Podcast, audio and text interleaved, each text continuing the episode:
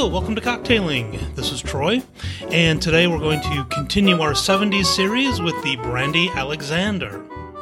The first mention of the Alexander is sometime around 1916. Uh, seems to have come out of a place called Rector's in New York City, which was what they called a lobster palace, which was a uh, pre prohibition restaurant in the city and it has been attributed to a bartender there named Troy Alexander. And the original Alexanders were gin based, not brandy based. And why uh, brandy got introduced into the mix, uh, we really don't know. Didn't really find any good positive history on that one, but apparently early on the Brandy Alexander was known as the Alexander number two. I've never tried the gin version, but I do hear it's pretty good, and we may make that on some future episode. But for now, we're going to go with the Brandy Alexander, and this is a pretty simple cocktail. It's got brandy, in this case, I'm using Remy Martin VSOP cognac. It's got creme de cacao. I'm going to say creme de cacao, not creme de cocoa. I did a lot of uh, searching around on the per- correct pronunciation, and I'm just going to go with Jacques Torres, who says cocoa means nothing to me. So it's cacao for here on out. And it also takes uh, heavy cream, which gives it a milkshake quality. And finally, we're going to garnish this with freshly grated nutmeg. So let's get to it. This is a shaken cocktail, so I have my cocktail shaker in front of me.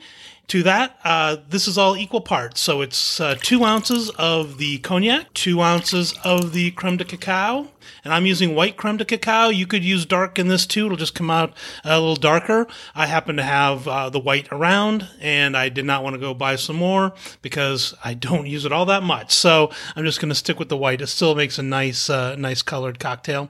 And finally, two ounces of heavy cream, and that all goes into the shaker. I'm going to add some ice and give this a vigorous shake.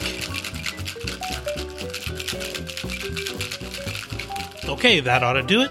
And finally, I'm going to freshly grate some nutmeg on top of here. Uh, do not skimp on the nutmeg. If you don't have nutmeg, go get some nutmeg. Preferably get a whole nutmeg and just use whatever grater you have to grate over the top of this.